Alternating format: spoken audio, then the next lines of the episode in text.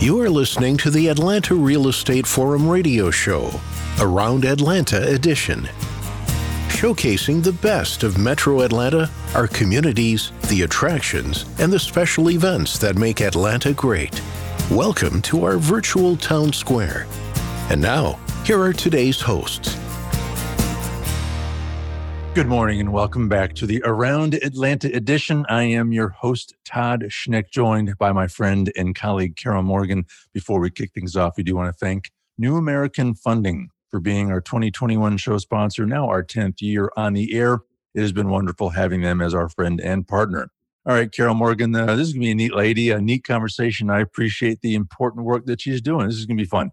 Well, I was very excited to find out about this organization because, as all of our listeners know, and you know, Todd, I'm a big cat lover and a supporter of rescue. And I guess what really I thought was special about this organization is the fact that they have a program with the working cat program where you can hmm. get cats for your uh, warehouse or your barn or your facility to help yeah. you clean out your rodent program. So we'll talk more about that as we dive into it. But I'd like to welcome Lynn Foraker. She's the CEO of Catvocate to the show. So welcome, Lynn, and let's just jump in and tell us a little bit about yourself. Okay, thank you very much for having me on the show. I am a Florida native but I moved to Georgia after living in several other states when I was 16, and I've been here ever since. I moved to Jackson County in 2005 when I got married.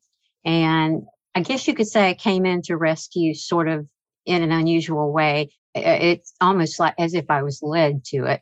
I had a friend from junior high days in Salt Lake City, Utah, whom I had kept in touch with and who passed away in an unusual way in 2004 when I found out about it, it was already too late to go back for the service. So I was looking for a way to honor her. And I knew that she had done rescue work in Utah. So I went to the Utah Humane Society and donated in her memory. And down in the corner, I noticed a little uh, icon for a place called Best Friends. And I clicked on it and it took me to Best Friends Animal Sanctuary in uh, Kanab, Utah. And the more I looked at it, the more fascinated I was. I immediately sponsored a couple of dogs and a couple of cats. And my husband to be and I were getting married the next year and we were we knew we were going to be honeymooning out west and so I said how would you like to honeymoon a couple of days at best friends and he was all for it so we went and it became a, a semi-annual thing after that we went uh, spring and fall every year and in 2007 I was in the cafeteria there. And one of the founders from England, Michael Mountain, uh, recognized my husband and I as being volunteers on a fairly regular basis and remembered that we were from the South and was chatting. And he asked me, he said, So what do you do for the animals locally where you live? And I thought about it and I said, Well, you know, I'm not doing anything. And, and I, I guess I really need to look into that. So my New Year's resolution for 2008 was to find some place that I could volunteer. And I had in mind going to a rescue or animal control facility and poop scooping and grooming and playing and you know that kind of things working with shy animals mm-hmm. and when i started doing my research i realized jackson county didn't have an animal control and the only rescue that i could locate was the humane society so i applied as a volunteer there and they called me and said, How are you at photographs? And I said, I'm a fairly decent photographer. So I started photographing the dogs and cats that were brought to a local veterinary and trying to get information about them to judge their temperament, that sort of thing. And then I would pass that information on and they would attempt to find a doctors for them. Long story short, I have been involved in rescue ever since then. And to a far greater degree as I saw things that didn't seem to be working. So let's explore what the alternatives are and let's get more animals out there uh, rescued. Yeah. What a great story. Well, as you come to know Carol and I, you'll realize that all three of us are kindred spirits because we're both very, very active uh, in uh, animal rescue. And uh, Carol, I don't know if you even know that, that our foundation has evolved into doing some partnerships with our local zoo Oh, and the local aquarium, uh, uh, Lincoln Park Zoo and the Shedd, uh, to do some support of their rescue work. Uh, I'm talking sea lions and things. So it's been cool. a lot of fun. So, uh, Lynn, thank you for your important work. Quickly, give us an overview uh, of the mission and purpose of, of the Catvocate. Uh, is what we like to call a conduit rescue. We are not a traditional rescue where you take in the animals and then you adopt them out to the general public, with the exception of our barn cat program, which is a small part of our, our process.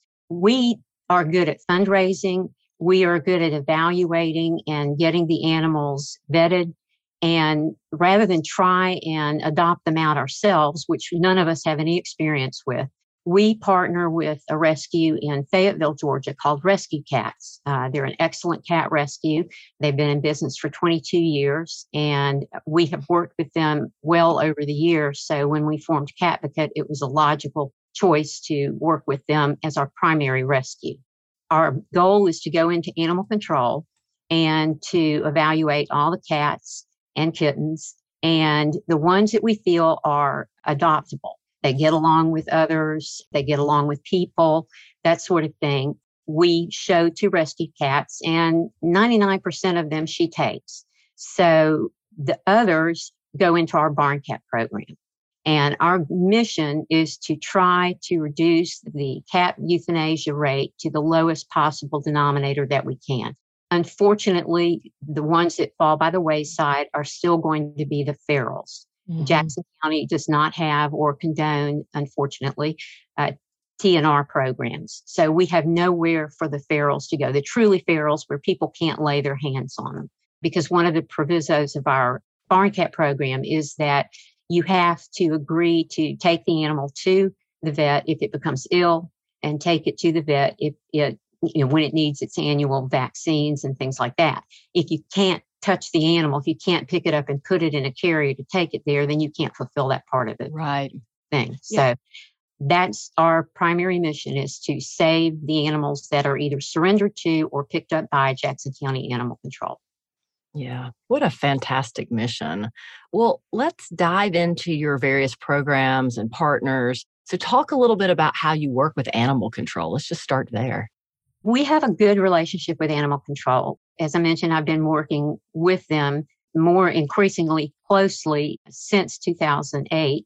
They finally built a county shelter in February 2017. It opened and the intake greatly increased because of course if you're if you're putting animals at a, a, private veterinary they don't have that much boarding available for the county to use and still maintain their own boarding right. so the numbers really zoomed as far as how many animals they could take in it, it, there was also another a benefit to that was that it became more widely known in the county where to go if you wanted to adopt an animal and preferred to go to a rescue rather than get one, you know, at the Kroger parking lot or what have you. So we work with them, we coordinate with them when we know, for instance, we know that there's going to be some remodeling done sometime the second quarter of this year, and not sure exactly when, but we're working with them and trying to make sure that we get animals out as quickly as possible so that they are not stuck with the dilemma of what do we do with these animals when they have to tear down the existing cat room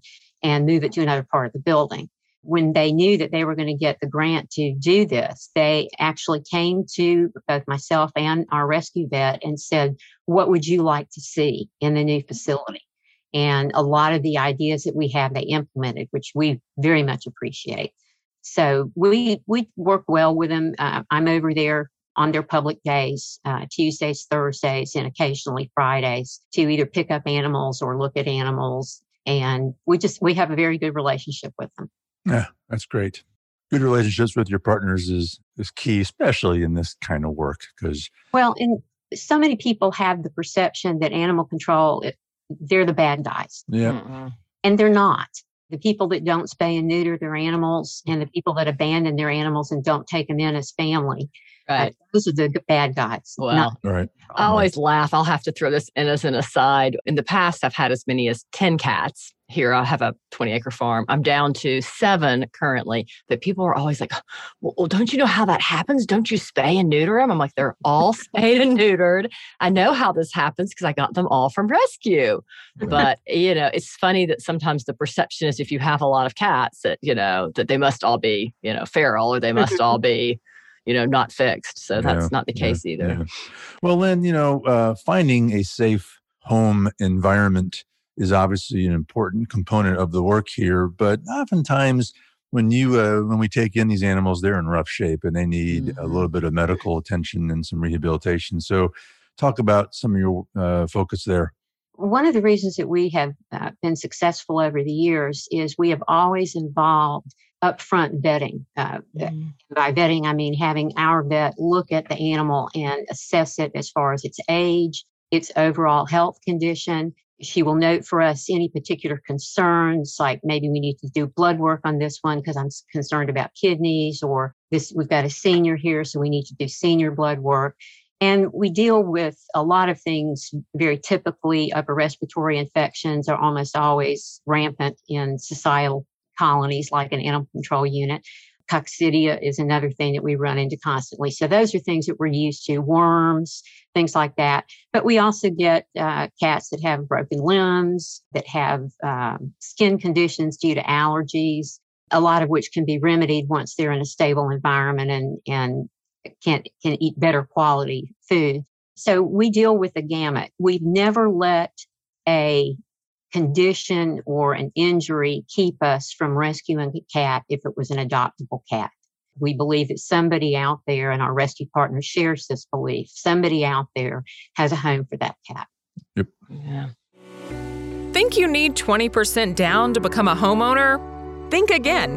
What if you could buy a home without a down payment? That's right.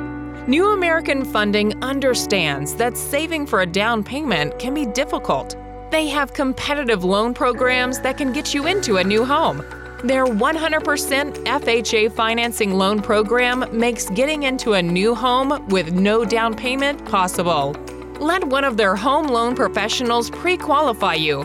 Contact a New American Funding loan officer today to find out more about these niche loan programs and start your home ownership journey. For more information, call 678 898 3540. That's 678 898 3540.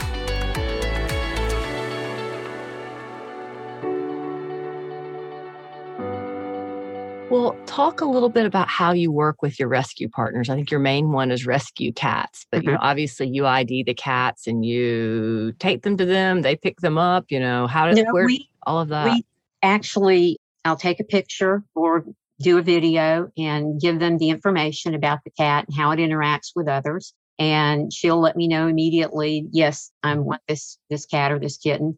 And we pull it from animal control. Then we take it to our vet who does all the necessary vetting. We quarantine at our vet uh, all the animals for at least two weeks before they go to rescue. The last thing we want to do is spread some sort of contagious disease to another rescue. Right.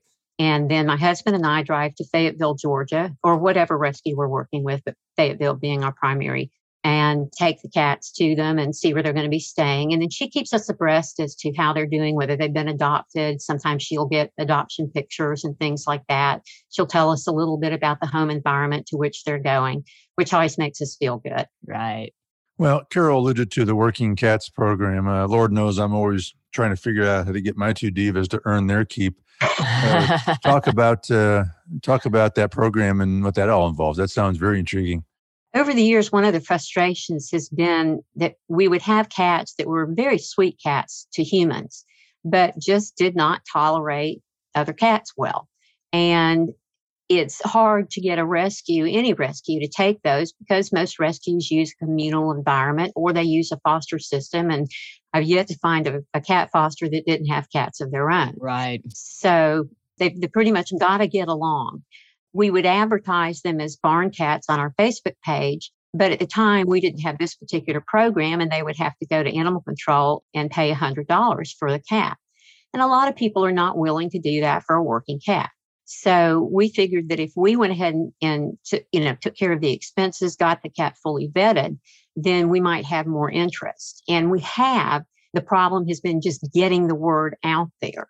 Right. So we have flyers that we placed at uh, some local breweries, the feed and seed stores in the county, anyone like uh, the Farm Bureau offices, that kind of thing, trying to make people people more aware. And we're not opposed to going away from Jackson County. We actually have one barn cat in North Carolina, a fellow rescuer up there who needed a barn cat and figured she'd help us out. And we've got four heading to a farm in Virginia that is owned by a local resident. I believe it's the first week in May. So we're willing to take them, you know, to contiguous counties. If we drive to Fayetteville, we certainly don't mind driving to Calhoun or someplace like that to drop off a barn cat. They do have to fill out an application. It is it is looked at by both ourselves and uh, rescue cats, and uh, either approved or disapproved. And they do have to sign a contract specifying that they agree to care for this cat as they would a cat that was a resident in their own household inside. Right. Yeah. Well, and, it's funny what you say. You know, most of my when I got up to ten cats, it was because I was doing rescue with a group, and um, I was pulling cats out of uh, the Bartow County Animal Shelter, Etowah mm-hmm. Valley, and you know, I would foster all these cute little kittens, and we'd get them healthy. But all of these, you know, what I'd call the pseudo adult or adult cats, are so much harder to adopt out, and some of them just didn't do well with the stress of PetSmart, and nobody would take them. And I kept, you know, Carol, you have a farm, will you take this one too? and that's how I got up to ten, you know, rescue cats, and they all pretty much got along. Um, mm-hmm. You know, cats do really well in a barn, especially like my barn closes up completely at night. So they're mm-hmm. in and they're safe from coyotes and they're fed well and they get all their shots. And and it's frustrating to me because so many rescues won't adopt out a cat that's not going to be 100% indoors. So I mm-hmm. commend you guys for having this option for these cats because you know they do quite well in an indoor outdoor environment. They do. And the other thing we do is we have several very large cages or carriers, whatever you want to call them, that we provide for the adopter initially to keep as long as they feel it's necessary until the cat right. acclimates itself to the area, to them, to their animals. Um, right. Because they've got to know where they live and where home is and where right. they're going to get fed. So. Right. Yeah, that's fantastic. Well, talk about events. Do you have any events coming up this year? Do you, you know, work with any of these different groups to help them with their events? We haven't yet, keeping in mind that Catvocate is just over a year old. So, and the pandemic uh, was right. something we had to deal with that we didn't expect when we formed it.